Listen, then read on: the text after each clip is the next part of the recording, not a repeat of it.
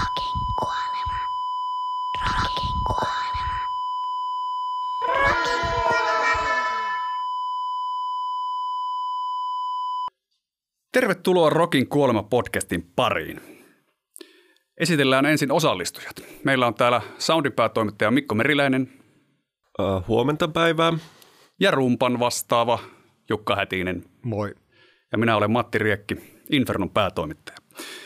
Meillä on tällä kertaa aiheena eh, hieman kuuma peruna, eli suora toisto, mihin liittyen nostetaan alkuun tuore kommentti Helsingin Sanomista. Kyseisen lehden haastattelussa pian nelikymppisten synkkään kerhoon liittyvä Jare Tiihonen, eli Cheek, lausui seuraavaa. Olen lukenut, että osa artisteista pitää Spotifyta epäreiluna, koska se jakaa eniten rahaa niille, joiden kappaleita kuunnellaan eniten. En ymmärrä tuota näkemystä, koska kuka tahansa saa miljoonasta kuuntelusta saman verran tuloja. Pitäisikö siis vähemmän kuunnelun artistin saada enemmän tuloja yksittäisestä kuuntelusta? Totuus on se, että artisti, joka ei tienaa kappaleillaan Spotifysta, ei olisi tehnyt niin levymyynnilläkään. Mites Jukka Hätinen, sinä oot ehkä meistä nyt, tai ei mitään ehkä, vaan olet lähimpänä Jare Tiihosen ikäluokkaa, niin ehkä voisit tässä roolissa kertoa hänelle vähän tosiasioita tästä suoratoiston maailmasta. Joo, Jarella tässä selkeästi nyt on niin kuin kenties jopa hieman tarkoitushakuisesti mennyt puurot ja vellit näiden eri suoratoistopalveluiden korvaussysteemeiden kanssa sekasin. Ja tuossa Hesarin haastattelussa itseä särähti korvaan erittäin paljon se, että toimittajakaan ei sitten niin kuin haastanut tästä tai kirjoittanut itse sitä auki. Eli, eli tota, voisin äärimmilleen yksinkertaistetulla esimerkillä kertoa arvon kuulijoille, mitkä nämä nyt puheissa olevat suoratoistojen korvausmallit on. Ja niitä on kaksi. Pro-rata, joka on käytössä käytännössä kaikissa isoissa suoratoistopalveluissa ja sitten on ollut vuosikaudet puhetta user-centric eli käyttäjäkeskeiseen malliin siirtymisestä ja tämä ProRata, mitä käytetään Spotifyssa ja monessa muussa on niin, että se kuukausittain käyttäjien maksama summa laitetaan samaan pottiin, josta jaetaan sitten ö, kaikkien striimien perusteella oikean kokoinen pala joka suuntaan. Eli jos nyt ihan tämmöisen palikkaesimerkin tahtoisi vääntää tästä, että jos palvelulla on kolme käyttäjää, minä, Mikko ja Matti, ja me maksetaan jokainen 10 euroa, ja Matti kuuntelee 5 biisiä Iisaa ja 5 biisiä Litku Klemettiä, minä kuuntelen 10 biisiä Sirkleä ja Mikko 80 biisiä Cheekkiä, niin tällöin Cheek saa 24 euroa, Sirkle 3 euroa, Iisa ja Litku Klemetti kumpainenkin puolitoista euroa. Tässä toki jätetään huomioimatta levyyhtiöiden ja palvelun omat, omat määrät, eli silloin ne jakautuisi noin. Ja sitten tässä käyttäjäkeskeisessä mallissa homman nimi on se, että ne korvaukset maksetaan juuri niille, joita kyseinen käyttäjä kuuntelee. Eli jos on samat kolme käyttäjää, minä, Mikko ja Matti, jotka kaikki maksamme 10 euroa. Matin kympistä vitonen menee Iisalle ja vitonen Litku Klemetille. Vaikka mä kuuntelisin vähemmän Sirkleä kuin Mikko Cheekkiä, niin Cheek saa sen Mikon kympin ja Sirkle saa mun kympin. Ja tämmöisessä ideaalimaailmassa, niin tämähän, on, tämähän kuulostaa niin kuin täydelliseltä, täydelliseltä tässä näin, mutta ilmeisesti tutkimusten valossa se ei ole ihan näin yksinkertaista kuitenkaan.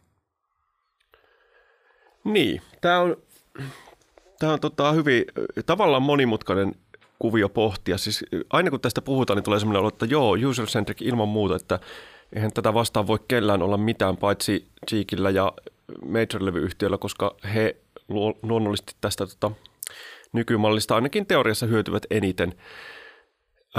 Tätähän on muutaman, muutama otteeseen tutkittu ja tälle mallinnettu, että miten, miten tämä käytännössä toimisi. Esimerkiksi Suomessa on tehty 2017 Jari Muikun vetämä tämmöinen tutkimus. Ranskassa on tehty tämän vuoden alussa vastaavanlainen tutkimus, jossa on mallinnettu tämä user-centric tyyliä.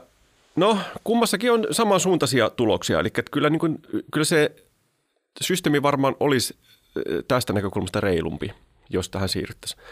Eli se tulo kokonaispotti tasottu siinä mielessä, että se niin kuin kaikkein eniten tällä hetkellä striimaava ja tienaava porukka saisi prosentuaalisesti hieman vähemmän ja se sitten se prosentti, mitä siitä tota vähemmän heille menisi, niin valus sinne alaspäin. Mutta sitten tietenkin on tajuttava se, että käytännössähän se tarkoittaisi näille alemman striimausmäärän artisteille vain joitain euroja ehkä enemmän tuloa. Että siis se euromääräinen ero sen jakautumisen suhteen olisi kyllä hyvin pieni. Ja se, mutta, mutta tavallaan, niin kuin, että onko, nyt, onko se se tärkeä juttu vai onko tärkeä juttu se, että systeemi tuntuu periaatteessa oikealta, koska tällä hetkellähän varmasti ison osan kuluttajien mielestä että systeemi ei tunnu järkevältä, eikä myöskään artistien mielestä. Ja siis se ei nimenomaan tunnu. Niin, että se on, se on musta tosi oleellinen homma se, että usein sitä just kuluttajapuolella, kun pyöristellään näitä striimihintoja, eli että sieltä saa sen Spotifysta vaikka sen 0,4 senttiä, kun se tällä hetkellä on per striimi, niin tota, ja sitten vielä kuluttajat, vaikka nyt indie-fanit tuskailee sitä, että okei, no mä maksan noin vähän ja siitäkin suuri osa menee jollekin megatähdelle, jota mä en missään nimessä haluaisi kuunnella tai siis tukea, niin se tekee sitä systeemistä epäreilun tuntuisen, vaikka se rahajako olisikin eri mallilla erilainen. Eli mä, mä pitäisin niin tätä siinä tärkeimpänä pointtina tässä keskustelussa, että, että kuluttaja tuntisi, että hän, on niin se, hän tietää, mitä niillä hänen rahoillaan tehdään. Ja sen takia mä ensisijaisesti puoltaisin, että enemmän keskusteltaisiin tästä user-centricistä ja ajettaisiin sitä eteenpäin. Niin user, user-centric on nyt tällä hetkellä juuri ö, topikeissa sen takia, että Tidal, joka on siis yksi suuri näistä suoratoistopalveluista, on mene, menossa siihen suuntaan. Niin, ei kovin suuri kyllä, siis Tidalin markkinaosuus on ihan No ei, mutta suurista kuitenkin. Pieni. Joo. Niin, niin, ö, ja sittenhän tästä on jo herätelty sellaisia uhkakuvia, että, että elleivät kaikki palvelut mene tähän samaan ö, käyttäjäkeskeiseen malliin saattaa tapahtua niin, että niistä palveluista, jotka ei käyttäjäkeskeistä mallia käytä, suuret artistit pakenee pois, koska ne ei saa enää niin paljon rahaa. Mikä tarkoittaa sitten, että sen koko palvelun volyymi pienenee, mikä taas tarkoittaa vähemmän rahaa niin kuin kaikille. Niin. Että tässä unohdetaan monesti se asia, että se volyymihan merkkaa hirveästi, kuinka paljon on käyttäjiä sillä Kyllä. palvelulla. Silloin ne pienetkin artistit saa rahaa, kun niitä käyttäjiä on tosi paljon. Tämä on todella monimutkainen juttu. Niin. Tätä user-centrickiin siirtymistähän on kritisoitu tämmöisellä hyvin muutosvastarinta klassikkoargumentilla, että, että kuitenkaan sitä rahaa ei ole yhtään sen enempää jaettavaksi ja sitten kaikki siirtymiseen vaadittava säätö ja byrokratia ja järjestelmä uudistukset, niin ne tulisi niin kalliiksi, että lopulta sitä rahaa luultavasti jäisi vielä vähemmän jaettavaksi niille artisteille. Niin, tässä on nyt ehkä, kun mietitään, että kun striimi-asiahan on kuitenkin aika uusi, että onko tämä nyt 15 vuotta suurin piirtein tässä ollut nämä palvelut meillä käytettävissä, niin tota, on helppo ottaa annettuna se tyyli, millä hetki, miten tällä hetkellä tämä homma toimii. Että mi, mihin ollaan niin kuin ajauduttu tällaisen. Et jos vaikka tuosta Cheekin kommentista, että kun hän siinä nosti esiin, että olisiko se sitten reilua, että vähemmän striimaava artisti saisi striimistä enemmän kuin, kuin tota hän – niin tällä hetkellähän se tosiaan on näin, että kaikki saa saman verran, mutta mä voisin ihan yhtä hyvin niin kyseenalaista tämän ajattelun ja, ja nostaa esiin, että miksipä ei olisi tässäkin tämmöinen lineaarinen malli, että tosiaan vähemmän striimaut artistit saisivat per striimi vähän enemmän ja sitten megatähdet sais vähemmän per striimi. Se olisi ihan samalla tavalla perusteltavissa kuin progressiivinen verotus, että, että tota, siinä alkuvaiheessa sun täytyy niin sitä saada enemmän tuloa, että saat katettua ne kustannukset siitä biisistä, joka siellä pyörii. Ja sitten kun se on jauhannut tarpeeksi siellä ja tuottanut sulle jo miljoonia, niin sitten se voi ihan hyvin se striimikohtainen korvaus olla pienempi. En mä tiedä, onko tämä oikeudenmukaista kenenkään mielestä, mutta tavallaan, että haluan vaan kyseenalaistaa sitä, että nyt me ollaan päädytty tämmöiseen malliin. Ei se ole välttämättä se ainoa oikea malli. Joo, ja tässä unohdetaan myös se asia monesti, että, että tässähän helposti sy- syytetään näitä palvelujen tarjoajia yksin omaa että tästä huonosta tilanteesta, mutta kyllähän ne syyt on paljon syvemmällä. Siis ihan sopimuksissa artistien ja levyyhtiöiden välillä jo. Eihän tätä ole otettu varmaan vieläkään kunnolla niin kuin yhtälöihin mukaan tätä suoratoistotouhua. Niin, kyllähän musiikkibisneksellähän on kyllä pitkät perinteet omien artistiensa hyväksikäytöstä ja, ja tota, nyt näistä esimerkiksi striimauspalveluissa kritiikkiä on esitetty siitä, että miten levyyhtiöt nappaa sen oman noin 50 pinnaa myös siitä niin kuin back-katalogin striimauksesta, joka vaan niin kuin on olemassa siellä. Ja niin kuin, tätä on, niin kuin, tämä on jäänne tuolta fyysisen formaatin ajoilta, että, että kun uusien painosten tekeminen maksoi aina jonkin verran, niin tota, niin tota, se on perusteltua, että levyyhtiö ottaa sen saman osuuden siitä kuin aina uusistakin julkaisuista, mutta, mutta mä en näe tätä enää ihan kovinkaan perusteltuna, että siitä niin kuin pitkästä hännästä vedetään välistä niin kuin hamaan tappiin asti se.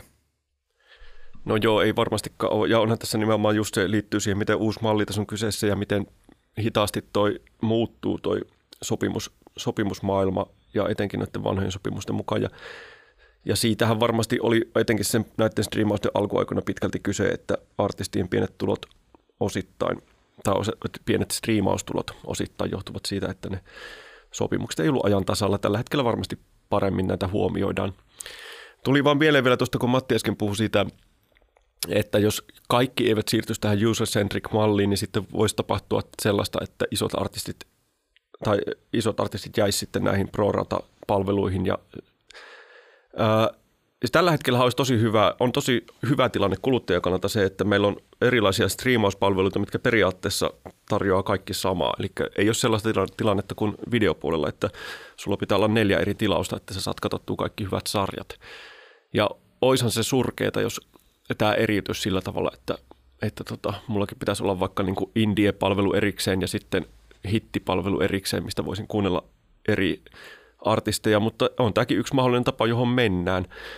Koska kyllähän toi vaikka se, että jos joku palveluista ottaisi oikeasti käyttöön sen user-centricin, ja vaikka sanotaan vaikka pikkusen korkeammalla kuukausihinnallakin, niin se voisi toimia sille palveluille myös tietynlaisena tämmöisenä kilpailuetuna tietynlaisten kuluttajien suuntaan, jotka haluaa nimenomaan tukea omia suosikkiartisteja. Siis jos ollaan rehellisiä, niin kyllähän nämä nykyiset hinnat on aika halpoja. Jos niin. ajatellaan, että siellä on niin kuin lainausmerkeissä kaikki ma- maailman musiikki saanissa sillä kympillä about niin. kuussa, niin itse olisi ainakin henkilökohtaisesti valmis maksamaan reilustikin enemmän, jos tietäisi ihan oikeasti, että sillä tehdään niin kuin hyvää artistille. Niin, se nythän tavallaan tämä streaming-palveluiden, niin kuin on, siellä on niin kuin neljä suurta, jotka jotka tie, tienaa tai joiden katalogin ja varassa se palvelut on ja jotka myös tienaa sitä eniten. Eli on nämä kolme majoria ja sitten on Merlin, joka on tämä tota, indie-järjestö ja tämmöinen katto, kattojärjestö, johon kuluu sitten tuhansia indie-lafkoja ympäri maailmaa. Ja Merlinhän sotketaan monissa teksteissä levyyhtiöksi. Niin, tavallaan, y- niin, nimenomaan. Niin sitten mä itse voisin kuvitella mielessäni, tai joskus kauan aikaa sitten ihmettelinkin, että miksi niin kuin Merlinillä ei olisi omaa palvelua, että, että heillä olisi tämmöinen palvelu, joka olisi heidän edustamille artisteilleen tosi reilu. Ja se olisi vain niin nimenomaan tämmöinen indie-lafkojen oma striimauspalvelu. Että kyllä mä varmaan itse ainakin liittyisin siihen ja maksasin mielelläni sitä kautta. No miten jos mä kysyn tällainen, mä voin omasta puolestani ainakin sanoa, että ennen kuin ruvettiin valmistautumaan tähän jaksoon, luettiin kaiken maailman tutkimuksia ja systeemejä, niin mä olin ilman muuta sitä mieltä, että no totta kai user-centric, että se tulee niin tilalit kehiin ja näin. Mutta nyt kun mä oon tutkinut tätä asiaa, niin eipä se olekaan niin itsestäänselvä juttu. Mitä te ajattelette tällä hetkellä itse tästä? Kumpi, kumpi malli niin kuin vaikuttaa järkevämmältä? Niin, no siis kyllä mä, mä ehkä komppaan Mikkoa siinä, että, että tota, näitä palveluita e, en näe etteikö näitä palveluita voisi olla erilaisia ja justiinsa ehkä mennä siihen niin kuin, no okei, mä, niin kuin, musiikin kuuntelijoiden syyllistäminen siitä, että heillä on laillinen palvelu, jota he käyttää, niin se on myös aika typerää, mutta, mutta niin kuin se, että, että meillä on käytössä 3-5 videopalvelua, mistä me maksetaan kuukaushintaa, mutta sitten niin kuin pohditaan, että, että mitä musapalvelua me käytetään, ja käytännössä me käytetään Spotifyta.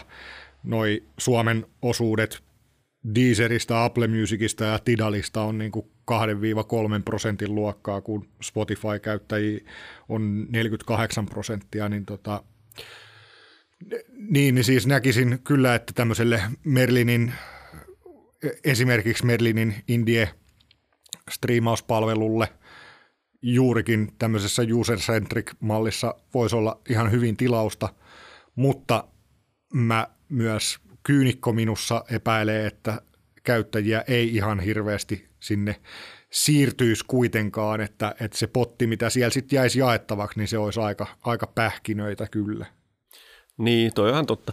Tuli muuten tässä taas, säkin puhuit noista Suomen, Suomen tota, Suomessa käytettävissä palveluista ja se on outoa, mutta aina omissakin puheissa unohtuu aina se YouTube, koska se on kuitenkin se suosituin Niin, totta. tapa Niin, ju- kuluttaa ju- musiikkia. Se on se surkein laatu ja siellä on ehdottomasti surkeimmat korvaukset. Siellä on siis niin kuin melkein kymmenesosa näiden muiden palveluiden striimihinnoista, mitä sieltä maksetaan.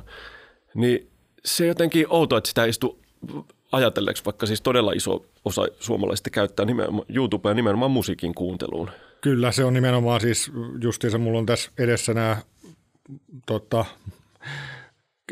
markkinaosuudet, niin YouTube-käyttäjiä on viik- viikkotasolla 76 prosenttia kuuntelee sieltä musiikkia Suomessa, Niinpä. kun se Spotify oli 48 prosentissa. Ja tässähän tullaan taas siihen volyymiasiaan, että vaikka per striimi tavallaan on huonommat korvaukset ja näin, niin se kaavahan ei ole niin yksinkertainen. Että tässä vaikuttaa just se käyttäjämäärä sitten taas siihen, että paljonko sitä rahaa loppujen lopuksi jaetaan. Niin, tosin käsittääkseni YouTubesta ei tule kyllä edes nimenomaan rahaa, kun se, se korvaus on siellä niin, niin käsittämättömän pieni.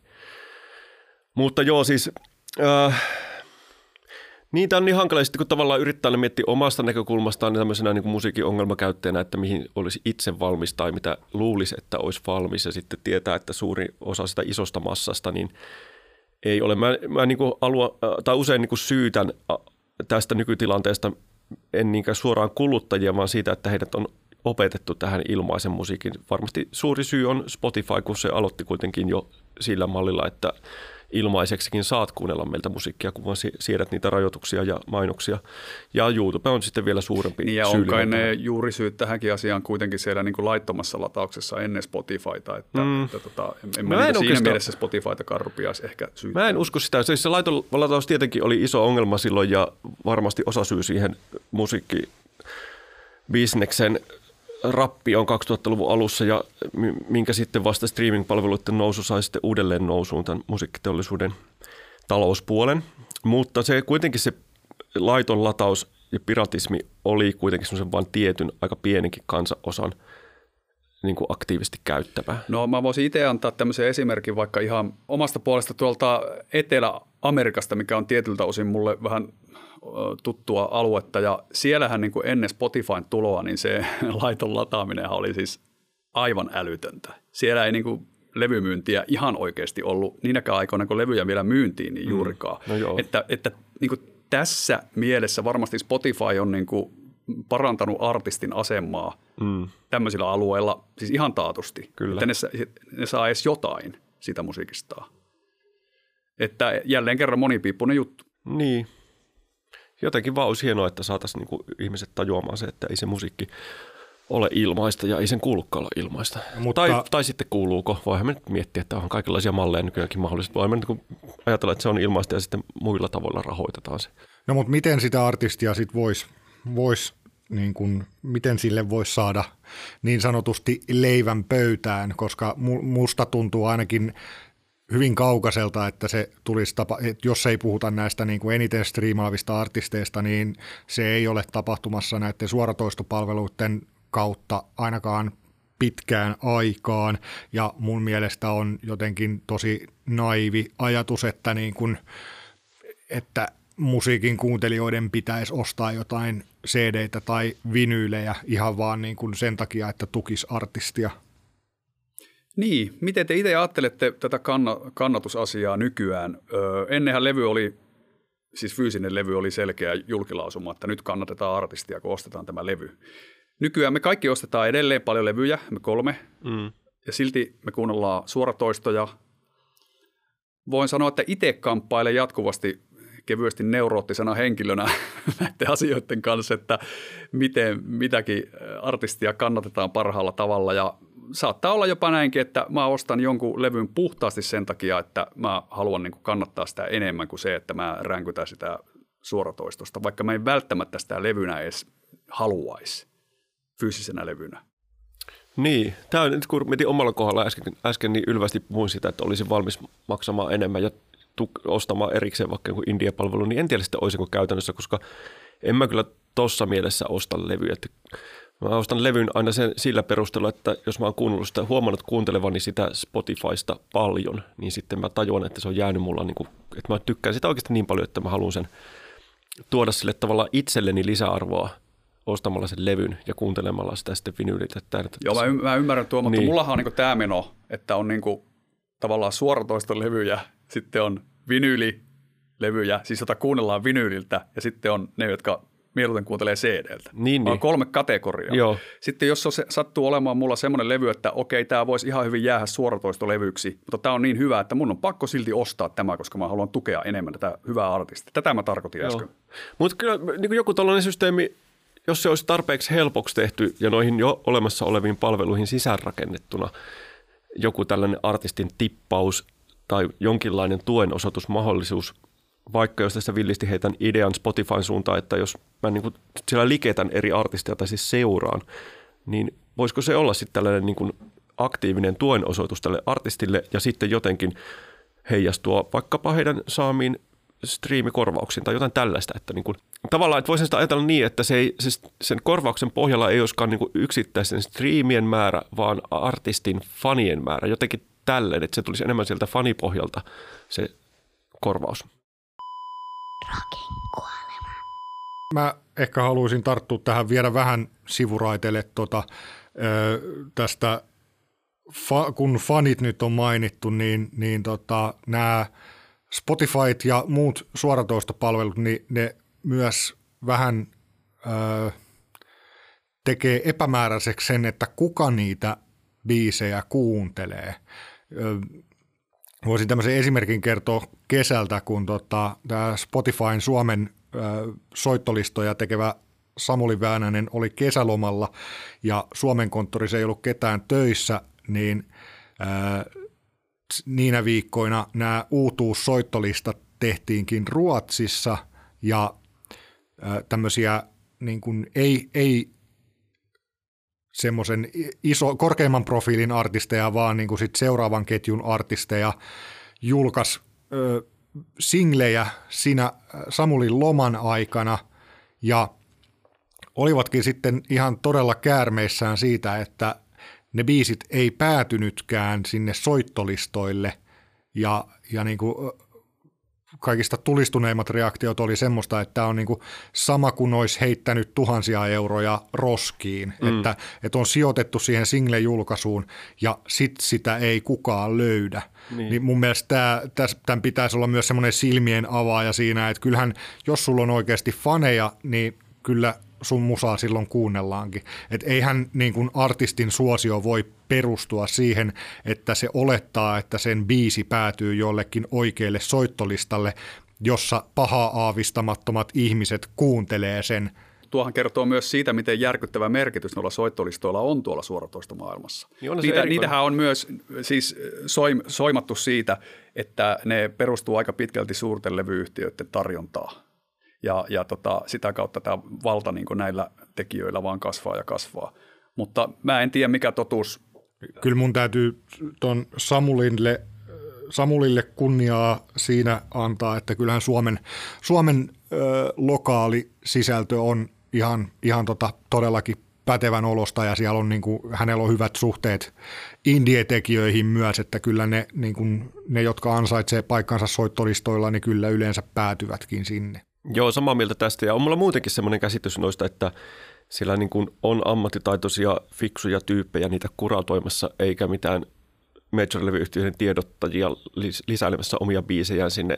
Tämä varmaan vaihtelee paikallisesti. No varmasti. Mutta siis on tämä kieltämättä omituinen tilanne, että se pääasiallinen musiikin tarjoamispaikka on myöskin niin kuin se tekninen alusta ja samaan aikaan myös se kuratointialusta. Eli tavallaan silloin niin kuin se, tämähän on vienyt niin kuin myöskin meiltä musiikkimedioina sellaista asemaa tässä kuratoinnissa. Kyllä. Sekä nämä heidän tota, editorit, eli nämä ihmiset, jotka valitsee niitä biisejä, mutta myös tekoäly. Siis niin paljon kuin tekoälyä rakastankin henkilökohtaisesti, niin tulee sellainen outo olo, että okei, että munkin niin Spotify-käyttäytymisessä joku tekoäly tekee mulle niitä nostoja ja valintoja sen sijaan, että mä lukisin mojosta. No siis tuo on tämä jännä juttu, koska mähän ensinnäkin mä en ole Spotify-käyttäjä, mä käytän Applea, voin sen sanoa suoraan. Ja, ja, ja tota, en ole ikinä, silloin kun Spotifyta käytinkin, niin en ole koskaan, mulla on niin kaikki asetukset siellä nollissa, ei mitään soittolistoja, ei mitään suosituksia, ei mitään. Tämä on kuunnellut sieltä vaan niin yksinkertaisesti niitä levyjä, mitä mä oon halunnut itse nostella. Ai jaa, niin, niin, niin tota, tämä on niin jännä, niin outo maailma siinä suhteessa – mutta suurin, sähän on, edustat erittäin pientä vähemmistöä tässä, että suurin osa Spotify-käyttäjistäkin laittaa, mä oon päässyt kerran tässä jokunen vuosi takaperin kurkkaamaan vähän tuonne Spotifyn konepellin alle hyvin rajatussa merkityksessä, mutta, mutta tota, suurin osa Spotify-käyttäjistä laittaa soimaan sen soittolistan, mitä Spotify sille ehdottaa kunakin vuorokauden aikana ja niin kuin Spotify miettii, että okei, tämä tyyppi, tai se algoritmit miettii, että tämä tyyppi on tähän aikaan luultavasti matkustamassa töihin aamulla. Silloin sille ehdotellaan tämmöistä soittolistaa, mikä sopisi hänelle työmatkan kuunteluksi. Mun mielestä tuo on aivan helvetin pelottavaa ja sen takia mä en ole halunnut tuommoiseen osallistuakaan millään tavalla, eikä, eikä mulla ole oikeasti mitään tarvettakaan. Okei, okay, mä, mä kyllä, tai siis mulle se on niin näiden palveluiden se ominais, piirre nimenomaan niin, ja se, mistä mä tykkään. Joo, joo, mutta toi mitä Mikko sanoi äsken siitä, että, että kun itsekin kuuntelee algoritmin suosittelemaa musiikkia sen sijaan, että lukisi mojoa, niin tämäkin mun mielestä on sitten taas meillä peiliin katsomisen paikka, että eihän niin kuin, tai samalla tavalla kuin ei mun mielestä Spotifyn käyttäjiä voi syyllistää siitä, että ne käyttää Spotifyta, niin ei myöskään mitään algoritmia voi syyllistää siitä, että musalehdet menettää lukijoita. Ei, Kyllähän se on niin kuin meidän tehtävä tehdä sitten jotenkin puhuttelevampaa ja kiinnostavampaa sisältöä. Mm. Että jos se algoritmi tekee meidän homman paremmin, niin sitten se on niin. Kyllä, ihan ehdottomasti samaa mieltä. Ja myöskin otan se sellaisena niin kuin kiinnostavana haasteena, että miten se tota, tekoälylle menetettyyn portinvartija-asemaan pystyisi vastaamaan ja mikä se oma rooli sitten tai musiikkimedian rooli tässä kokonaisuudessa on. Palataan nyt vielä siihen, mitä Mikko hetki sitten mainitsi, kun mietti, että miten Spotifyssa voisi olla joku artistin tukemisominaisuus, niin kyllähän meillä niin kuin on jo olemassa indie-artistien suosiossa oleva Bandcamp, jossa juurikin tämmöinen on mahdollista. Miten niin kuin henkilökohtaisella tasolla käytättekö te Bandcampia minkä verran ja kuinka paljon olette tunkenut rahaa sen suuntaan? No siis aika satunnaisesti ja rahaa on kyllä tunkenut varmaan pari hassua kertaa. Ja se on, se on nimenomaan, tämä on hyvä esimerkki siitä, että kun siellähän on tämä mahdollisuus, että jos sä ostat sitä levyä, niin sä voit itse päättää se hinnan. Siellä on vain minimihinta, mikä sun ehkä niin täytyy tavallaan maksaa.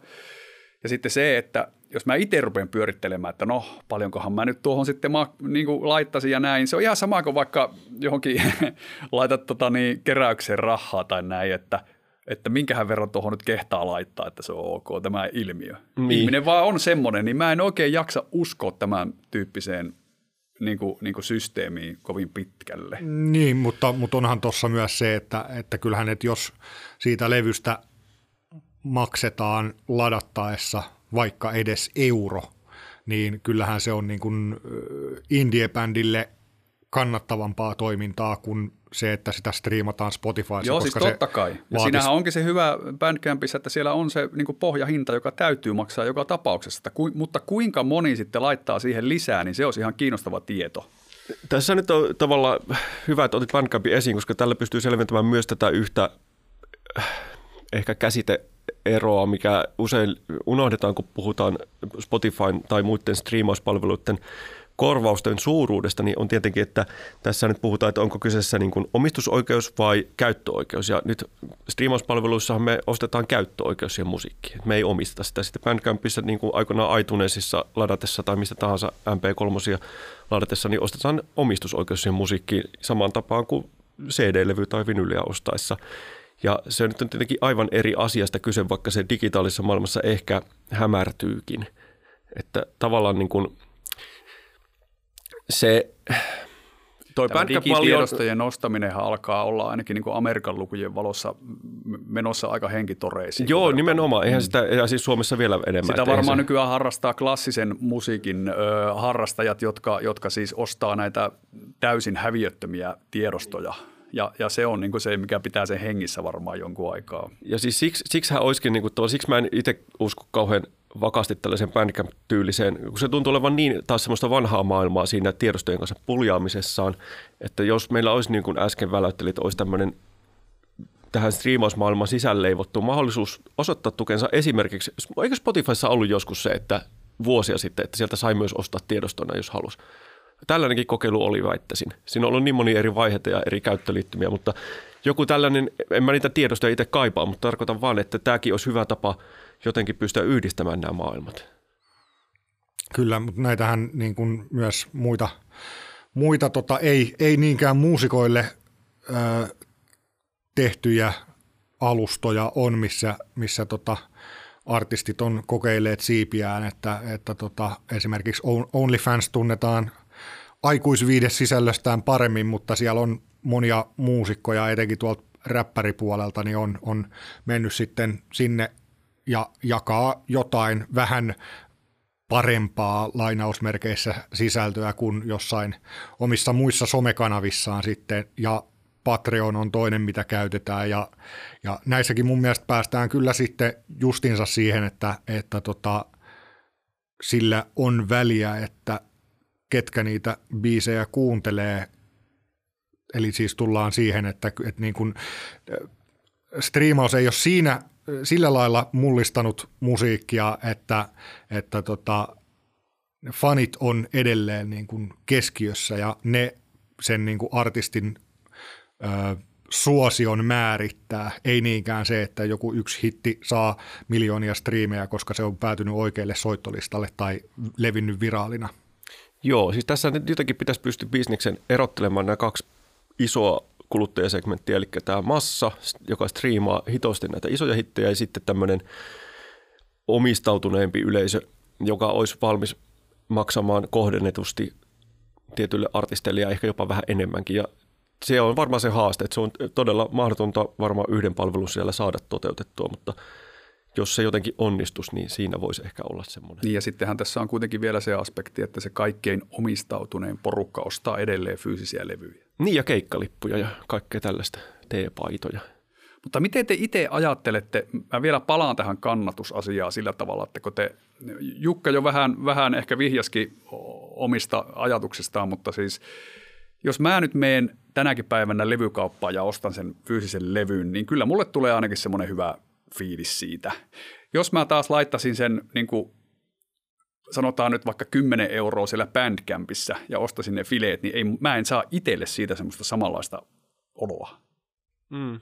No en tiedä. Kyllä mulla tulee Bandcampin kauttakin aina kun mä maksan siellä. Tai se on, tuntuu nykyään jotenkin niin erityisjutulta, että maksaa suoraan rahaa jostain albumista siellä, etenkin digimaailmassa. Että kyllä mulla tulee siellä nimenomaan semmoinen olo, että nyt mä oikeasti tuen tota artistia. Okei. Ja usein on ostanut nimenomaan ihan vain pelkkiä tiedostoja. On ostanut kyllä myös vaikka vinyyliäkin Bandcampin kautta, mutta kyllä se ehdottomasti tuntuu itselle hyvältä tukea noin.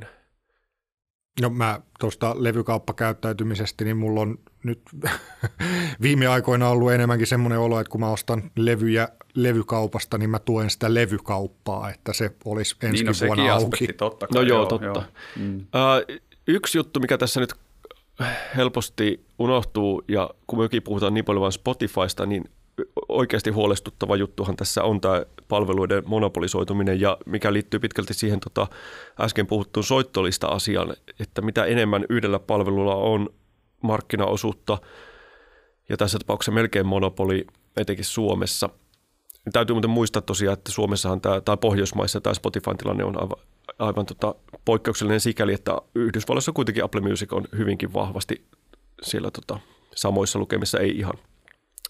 Niin tota, se jotenkin näen tämän kivana tämän nykykehityksen, että näitä uusia palveluita on tullut ja ne näyttää, että ne ehkä pystyy sillä jotenkin sinnittelemään tai saamaan omaa markkinaosuuttaan, koska sittenhän se niin kuin on paljon terveempi se ympäristö. Että ei ole yhden palvelun ja yhden editorin varassa ne hitit. Joo, ja Briteissä, missä sielläkin on vähän tota, tasaisempi se tilanne, mutta siellähän on tota, ö, aloitettu tutkimus näiden suoratoistojättien markkinaosuudesta ja, ja tota, siellä on nämä tota, kansanedustajat niinkin raflaavia lausuntoja antanut kuin että koko streaming-business pitäisi resetoida. Tämä on aika, aika utopistinen heitto kyllä, mutta, mutta tota, siellä on siis huolenaiheena se, että, että, että niin kuin tämä musiikkialan ansaintalogiikka on tehty heidän näkemyksen mukaan mahdottomaksi ja sitten etenkin niin kuin biisien kirjoittajille tulevat korvaukset on niin mitättömiä, että, että jos, tota, jos se Spotify ottaa itse 30 pinnaa ja levyyhtiö ottaa 50 pinnaa ja artistille jää sitten jotain, niin sitten jostain niistä jää sitten vielä joku sentin puolikas jollekin biisin tekijälle. Joo, siis nyt muistelisin näin suurin piirtein, että siis jos kerrotaan nyt kuulijoille tämmöinen perusasia, eli jos vaikka Spotify tilittää eteenpäin 70 prosenttia liikevaihdostaan oikeuksien omistajille, niin siinä tosiaan on tämmöinen pieni siivu, joka menee sitten tekijäoikeusjärjestölle, eli Suomessa teostolle. Ja se on tosiaan pieni siivu, se on muistaakseni, olisiko se ehkä kymmenesosa ehkä vähän enemmän siitä niin kuin viisikohtaisesta. Joo, tai siis kust, 10 ja 15 välillä. Joo, niin tota, eli, mutta tavallaan niin kuin etäkään, en mä niin kuin näkisi tätäkään, niin kuin, siis ei tässä oikeasti ole muuttunut niin paljon nykyajassa kuin usein ajatellaan entisaikoihin, että eihän nyt ennenkään siis biisinkirjoittajat sai CD-levyn mekanisoinnista mekanisoinnin kautta teostosta pienen roposen, mutta sekin oli tosi pieni osuus siihen, mitä sitten tota julkaisija sai tai artisti. Että biisin ne tulot tulee sitten ennen kaikkea radiosoitosta, livesoitosta, kaikista tällaisesta musiikin esittämisestä. Että tämä nyt on ihan vaan alan, alan sisäinen rakenne ja mitä enemmän niin kuin musiikin kuluttaminen siirtyy tuonne niin kuin striimimaailmaan ja kun se korvaa radiosoiton, mikä Suomessa on edelleenkin suurin tulonlähde sekä artisteille että, että biisinkirjoittajille, niin tota, sitä enemmän tämä vaan tilanne kärjistyy näin, että niin kuin tästäkin vaikea lähteä nyt suoraan syyttämään syyttämään näitä tota, digipalveluita. Et enemmän nyt pitäisi ajatella sitä, että tämä koko maailma, musiikkimaailma on muuttunut, koko se rakenne on muuttunut. Kyllä, tuohon vielä haluan sanoa, että, että Suomessahan tilanne on edelleen se, että tosiaan YouTube on suosituin striimauspalvelu ja radio on suosituin tapa kuluttaa musiikkia silti. Kyllä, tämä on ihan totta. Kuolema.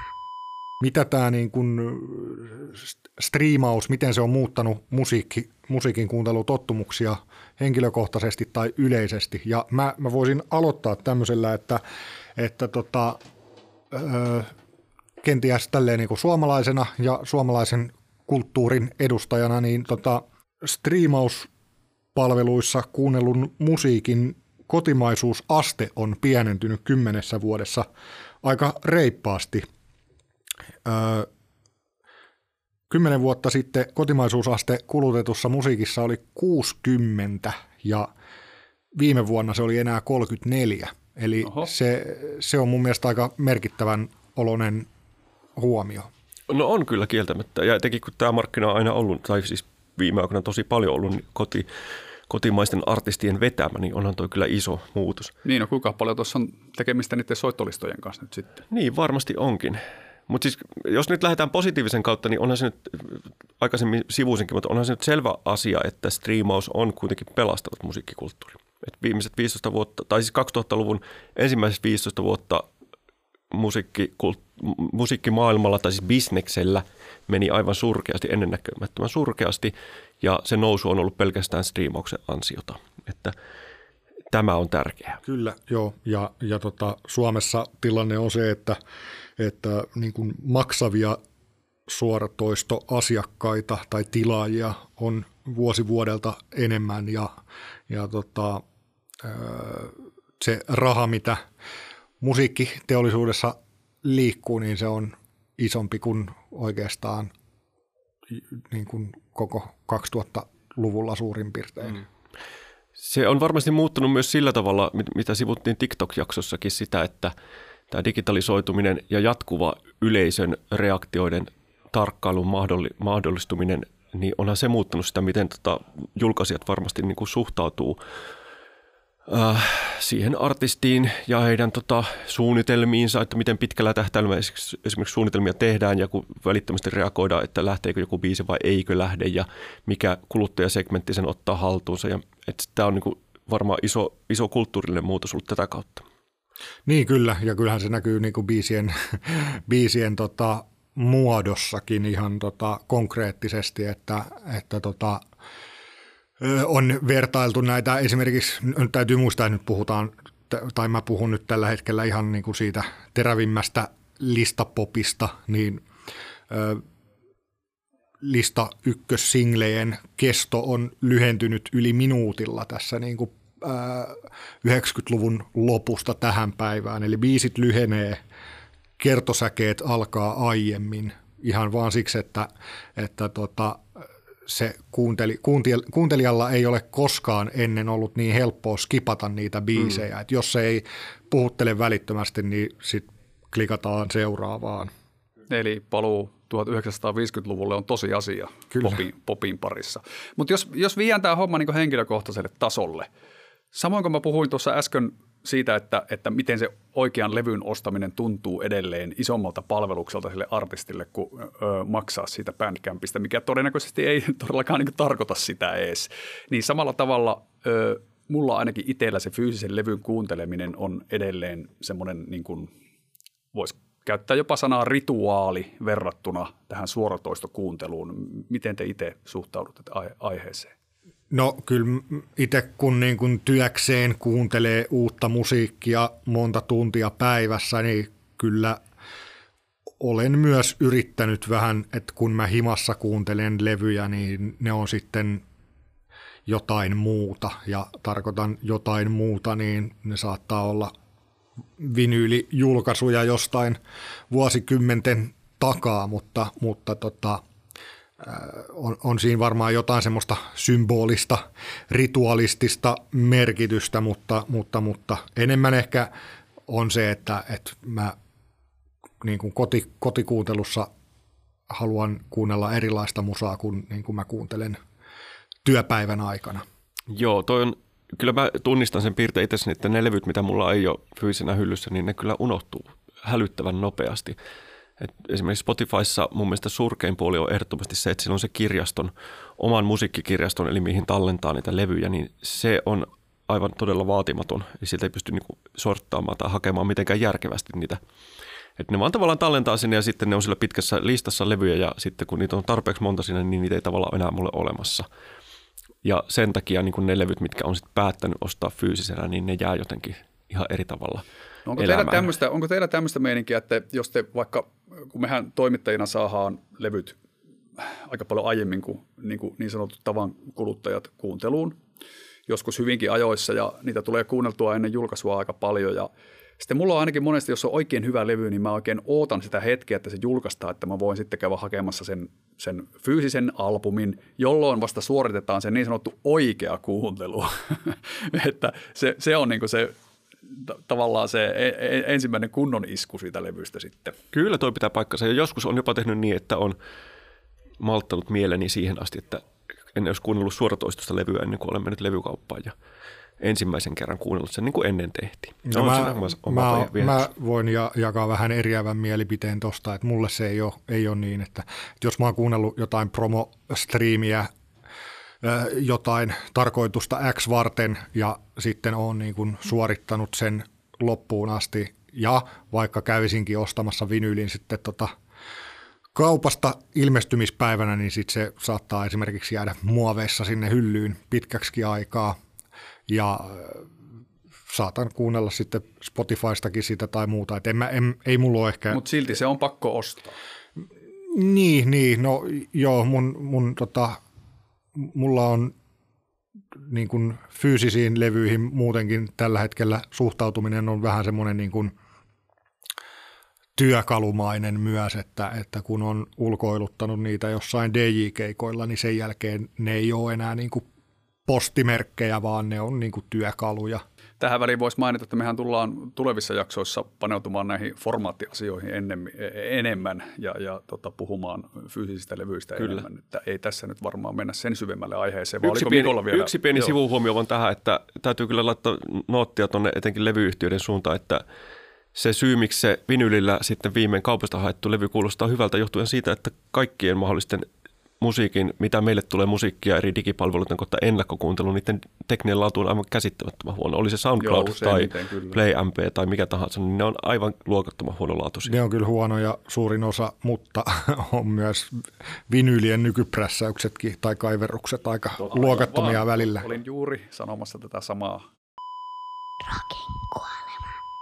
Tuohon, mitä Jukka äsken sanoi tuosta brittimarkkinoiden resetoinnista, niin tuli vaan semmoinen ajatus, että onhan tämä ihan sairasta, että meillä on tällä hetkellä rakentunut tällainen maailma, missä on jättimäisiä striimauspalveluita etunenässä Spotify, joka ei ole vielä niin kuin kertaakaan tehnyt positiivista tulosta. Että kyllä siinä, niin sekin kertoo sitä, että miten sairasta tämä kuvio on, että jos se tekee edelleen puolen miljardin tappiota per vuosi. Tämä on vi- tärkeä pointti, mitä 15 mm. vuoden jälkeen, niin kyllähän se kertoo, että niin kuin kaikilla tapaa tämä kuvio on Reset, niin kuin resetointia vailla. Mutta luulenpa, että me nyt tässä oli suurin piirtein tämä, mitä me kolmestaan tästä aiheesta haluttiin sanoa. No äänitarkkailija Markus Paajala näyttää nukahtavan tuolla puhelimensa ääreen, että eiköhän tämä ollut jo ihan riittävä satsi. Otetaan nyt kuitenkin tähän jonkun toisenkin näkemyksiä aiheesta, niin kuin tapana on ollut näissä meidän podcasteissa. Tällä kertaa Rokin kuolema podcasti soittaa Kaliforniaan, koska siellä on tota, tällä hetkellä varmaan Blind Channelin rahoilla matkustanut sinne Riku Pääkkönen, eli rankakustannuksen pomo. joka, tota, Kaliforniassa? Tota, joka tota, vastailee meille nyt meidän pohtimiin kiperin kysymyksiin.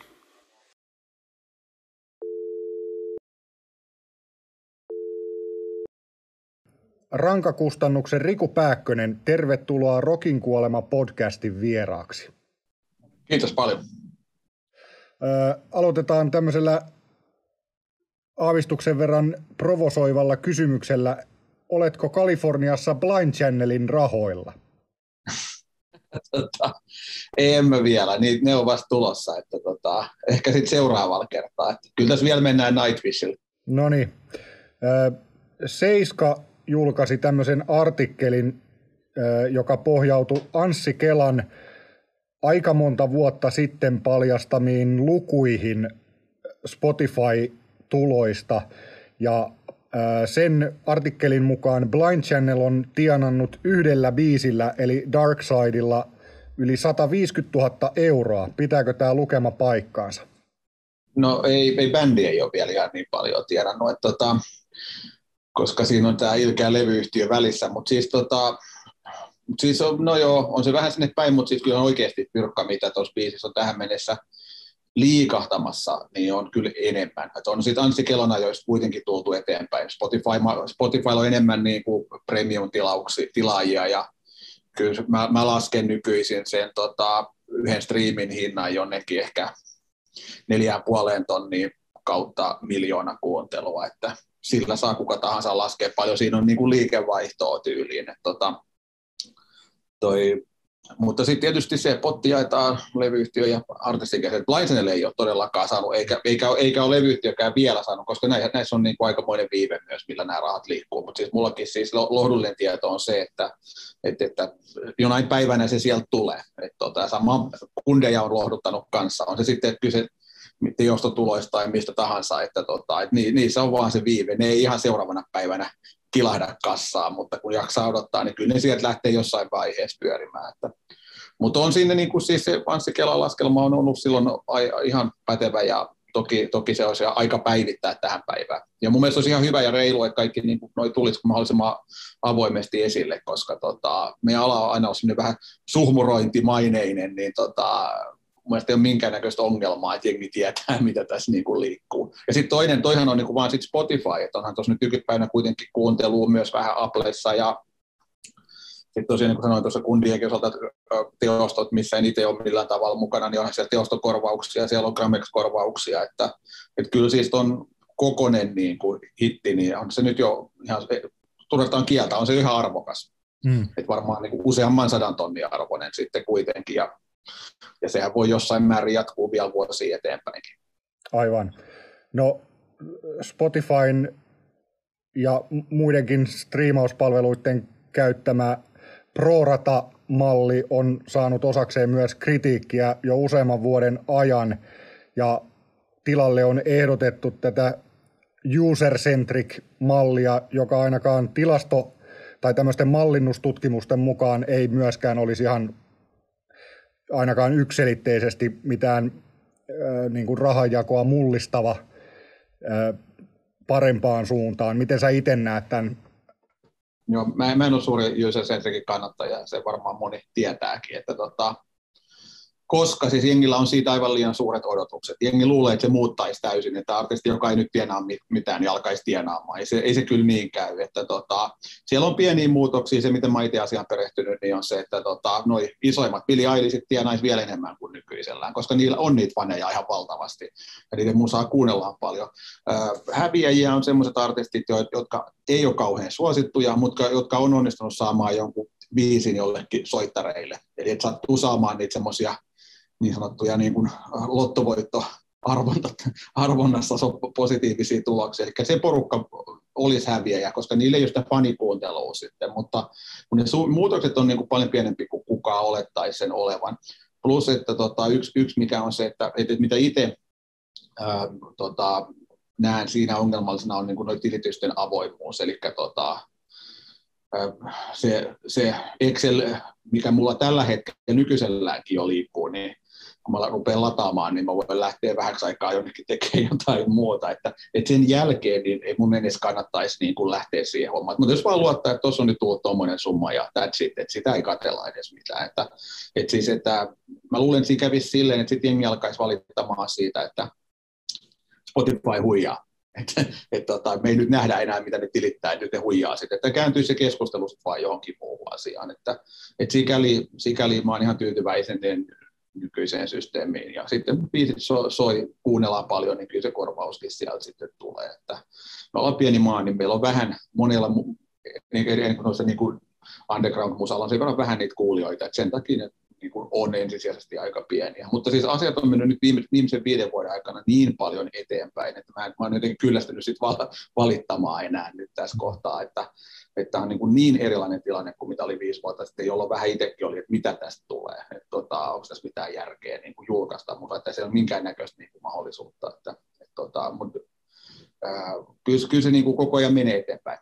No mikä, mikä sun mielestä näiden viimeisen viiden vuoden aikana on sitten ollut se niin kuin suurin muutos? Että onko se vaan, että niitä premium-tilaajien määrä on kasvanut, että siellä ProRata-potissa on enemmän jaettavaa vai? Siellä on isompi potti jaettavaa. Et se, on se, se on se yksi se muutos. Sitten sama itse, kun me ollaan joiden kanssa alettu niin kuin nollapisteistä, niin kun aletaan tekemään sitä, niin kuin Blind Channelkin oli, tehnyt kolme levyä, niin sitten kun sitä materiaalia vaan alkaa olemaan enemmän, niin se alkaa sitä kautta, se on pullataikina, joka alkaa vaan leviämään. Että, että se on lohdutonta sille artistille, joka tekee se ekan tai tokan sinkun, että se pitää nähdä se tie. Sitä me yritän omille artistille, jotka kiinnitän niin kanssa puhua siitä pitkäjänteisen työn merkityksestä, että se palkinto ei valitettavasti tule yhtä nopeasti kuin se ehkä vanhan fyysisen levyn aikaan saattoi tulla, jos sattuu osumaan siihen kultasuoneen.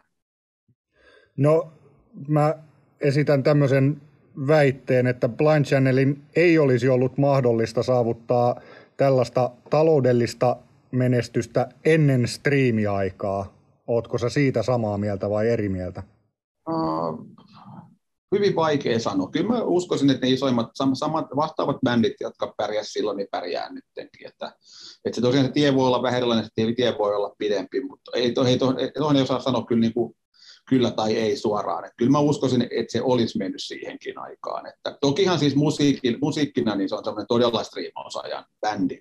Tota, että edelleenkään me ei ole myydä fyysisiä juuri ollenkaan. tota, että se ei ole vaan sellainen yleisö, joka ei tiedä, mikä CD-levy on. Et, mm. tota, et nämä on sitten tämmöisiä muutoksia, että me, et jos me elettäisiin vanhassa ajassa, niin ehkä, ehkä, ehkä se jengi sitten kuitenkin ostaisi levyä, mutta, mutta täysin mahdoton. Kyllä mä uskoisin, että se olisi ihan suht vastaavalla tavalla käynyt silloinkin. Sitten tässä tulee tietysti tämä kansainvälistyminen ja puu, että, että, että nythän kun ajatellaan, että itselläkin on tuossa, meillä on hyviä striimejä Venäjällä. Mä en Venäjältä aikanaan fyysisen levyn aikaan saanut kotiutettua oikein yhtään mitään, tai Kiinasta, niin nämä on myös nyt tullut sit kuitenkin siihen päälle, että vaikka ne korvaussummat ei ole edelleenkään isoja, niin tota, ei tarvitse pohtia, että miten se asiat siellä Venäjällä on, että maksaako siellä joku jotain. Että toi, toi systeemi sinällään on kyllä kasvattanut näiden kansainväliseen levittiin menevien bändien kuvio tosi paljon, helpottanut sit myös, että siinä ei tarvitse enää olla iso, iso kuvio, joka kerää ne fyrkat siellä. No, se on niin periaatteessa aika demokraattinen systeemi nyt, että,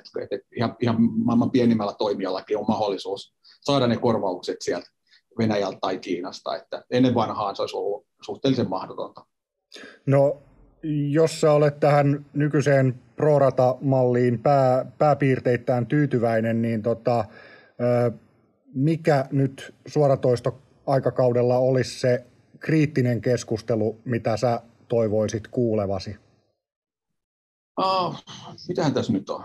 Tuota, mä yritän keskittyä siihen sisältöön, kun menee kaikki aika siinä, mutta, mutta siis nyt, okei, okay, mehän puhutaan tästä value gapista, että, että siitä, että me saataisiin YouTube, joka on todella iso toimija kuitenkin, niin maksamaan samaa kuin nämä muut maksavat. Mähän, eli se on vain hirveän vaikea perustella, että miksi YouTube niin kuin päättänyt itse, mitä ne haluaa maksaa. Että, että se nyt on ehkä se suurin vääryys nyt sinällään oikeastaan. Että muuten, muutenhan YouTube on kehittynyt ihan, ihan mielettömän hieno palvelu, mutta se, se tota, tämä, rahanjako on, on, se ei ole millään tavalla, se ei voi sanoa reiluksi. Että, ja nyt kun ne tosiaan ne summat kasvavat, sillä ei ole aikaisemmin ollut hirveän suurta merkitystä, koska, koska ne on ollut niin pieniä ne summat, mutta siellähän on myös touhu kehittynyt sille, sille tasolle, että, että toivoisin, että ne tulisi maksaa samaa kuin mitä, mitä Spotify ja muut noin digipalvelut maksaa, niin en mä tiedä sitten, että olisi jo, sitten täytyisi jo keksiä se seuraava vääryys tästä maailmasta. Ja sitten painavahkon asian päälle hieman kevyempää ja helkkyvämpää antia, eli mennään levysuosituksen pariin. Ja tällä kertaa siitä vastaa Mikko Meriläinen. Mitäs meillä on siellä tarjolla? No mä ajattelin, että lähdetään tota Tur- Turkuun päin ja etenkin niin otetaan suunnaksi Turku ja sitä kautta sitten tuon, mennään tuonne mielikuvissamme tuonne 80-90-luvun vaihteen, 90-luvun alun Britteihin. Eli tota, Turusta olen poiminut uuden shoegaze-artistin, joka on mielestäni nerokkaasti nimetty Ruis, Ruissalo Amping. Mitäs mieltä te olette tästä nimestä? Pöytäkirjaan eriävä mielipide. Joo, vähän sama myös levyn nimi on aika hirvittävä. Okei, siis nerokas artistinimi Ruissalo Amping ja oikein sympaattinen levyn nimi Tähtien suojatit maan povella. Tämmöinen on mun tämänkertainen suositus. Tämä on äskettäin julkaistu ja sopii tähän jaksoon sikälikin hyvin, että tällä hetkellä ainakin tämä levy on pelkästään striimauspalveluista saatavilla, tai sitä joku pieni kasettipainos olla, mutta käytännössä näin. Ja suosittelen vahvasti menemään kuuntelemaan. Tämä on tota, edustaa harvinaista lajia, eli suomalaista shoegazingia. Sitä ei ihan hirveästi ole tässä maassa tehty, mutta ilahduttavasti viime vuosina on näkynyt taas semmoista, ehkä viimeisen viiden vuoden aikana semmoista tota piristymistä tässä skenessä. Tekijöitä on edelleen ihan yhden käden sormilla laskettava määrä, mutta ne on jotenkin ilahduttavan tasokkaita. Tai ainakin, jos on tässä genressä sisällä, niin kuin itse, itselleni tämä saattaa olla jopa rakkaimpia musiikkigenrejä ikinä, tämä shoegaze. Niin tota, he tekevät se ainakin juuri niin kuin se pitää. No ö, ennen kuin mennään Ruissalo Ampingiin sen tarkemmin, niin ö, kerropa mulle, että miksi tämä shoegazing on rakkaimpia genrejä sinulle? Eli mikä siitä musiikkilajista tekee niin, niin rakastettavan? No niin, minäpä kerron. Mä kerron aluksi sen ihan lyhyesti, että tämähän tosiaan 90-luvun alussa Briteissä tällainen nimitys musiikkigenrelle luotiin, ja se musiikkigenre oli tyypillisesti ja on edelleen tyypillisesti, siinä on paljon särötettyjä, hyvin kaikuisia kitaroita on varmaan se kaikkein leimaavin piirre, ja yleensä hyvin eteeristä laulua, josta edes niin kuin, ei välttämättä saa mitään selvää, että se on semmoinen instrumentti siellä muiden joukossa. Ja tämä shoegaze-termihän tuli siitä, kun tyypit tuijotteli kenkiinsä lavalla, eli, eli tota, lähinnä efektipedaalejaan. No niin, mutta tota, ja sen silloin aikoinaan niin suurimmat edustajat oli tietenkin My Bloody Valentine ja tota, Ride. Ja Slow Dive. Ja Slow Dive ehkä kaikkein kauneimpina. Ö, itse jotenkin siinä yhdistyy mummakuun sellainen niin kuin, no sähkökitara on se rakkain instrumentti mulle muutenkin, niin tässä jotenkin se luovasti käytetty ja siihen 90-luvulla tavalla hyvin, tai 80-luvun lopussa jo uudistettiin sitä sähkökitaran käyttöä sille uudella tavalla. Sitten tähän liittyy semmoisen psykedelisen musiikin perinteeseen, 60-luvulta lähteneeseen Nuggets-tyylisten bändien tai vaikka Beatlesinkin loppuvuosien psykedeliaan. Se tuotiin 90-luvulla sitten, 80-luvun lopussa ja 90-luvulla niin kuin uudenlaiselle sukupolvelle ja uusin asein, eli, eli sähkökitaran soittoa ja tämmöistä efektointia u- uudistettiin ja otettiin se, niin kuin se pääasialliseksi elementiksi siinä musiikissa.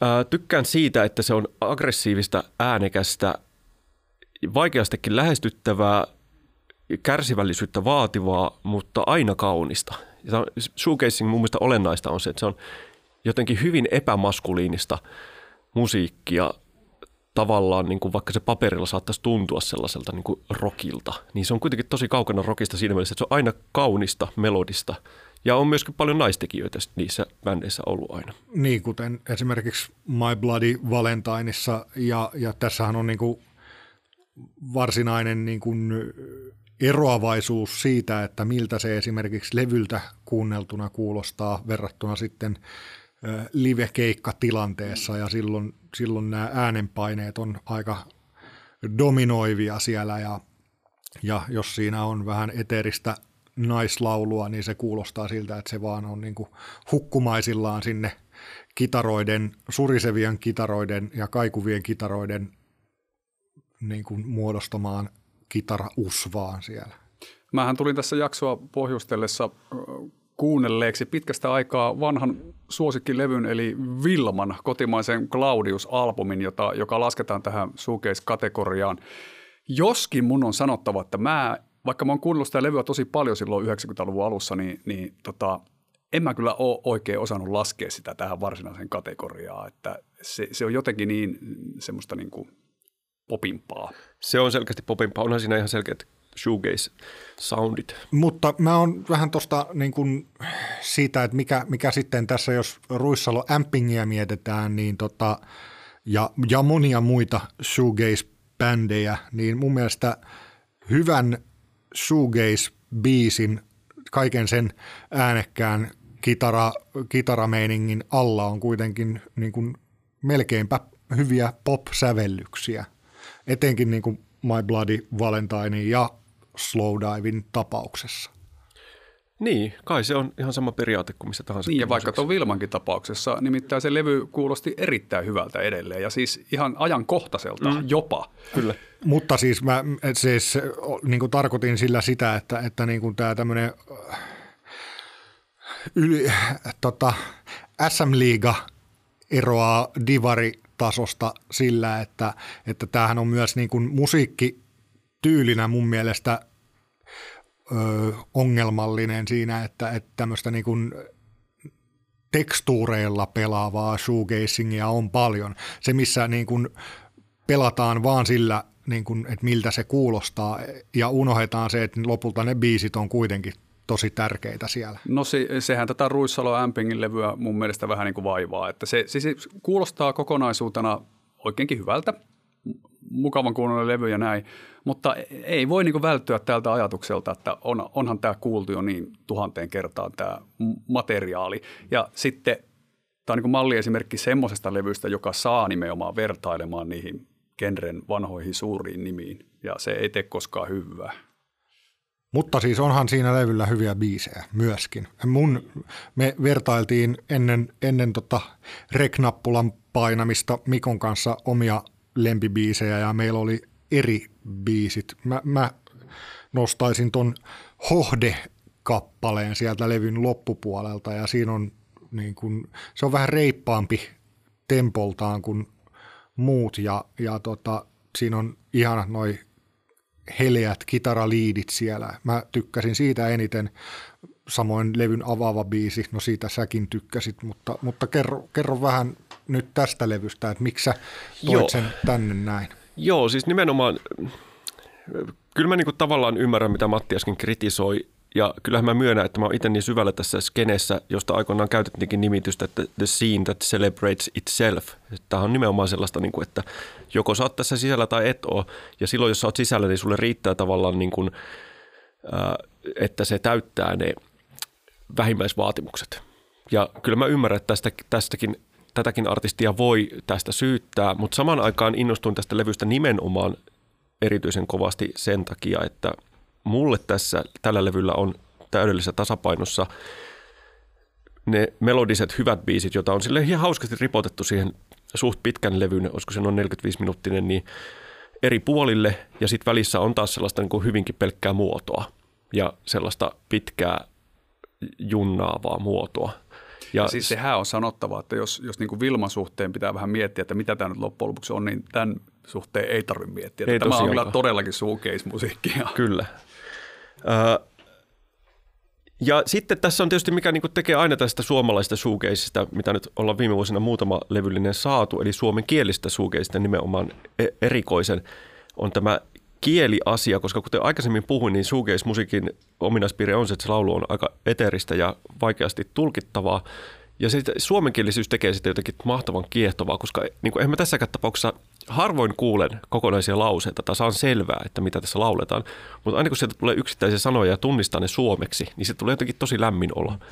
Noista viime vuosien shoegaze-levyistä, mitä Suomessa on julkaistu, niin sitten poikkeus tähän on neiti Olga ehkä, jossa sitten taas niin kuin sanotuksista saa aika hyvinkin selvää. Kyllä. Ja se on niin kuin, kuten sanoit, niin se on aika poikkeuksellista kyllä. Joo, se oli hieno levy kyllä se neiti Olgan. Viime vuosi sitten suurin piirtein taisi tulla se levy. Ja sitten tota, toki tuossa Matti jota Vilma on hehkutellut, niin sen jälkeen suomalaisen suukeisen historia on hyvin nopeasti luettavissa. Itse laittaisin sinne alkuvaiheeseen myös Agnistikin alku, alkupään tuotannot, jotka oli ehdottomasti suukeisvaikutteisia.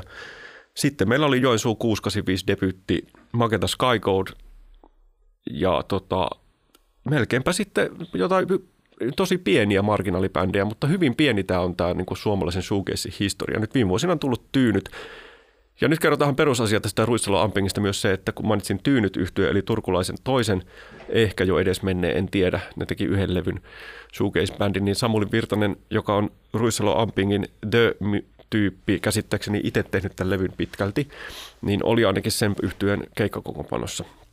Eli tämä on tällaisen yhden turkulaisen hepun itsekseen väsäämä levy, joka sitten keikoilla laajenee isommaksi yhtyeeksi.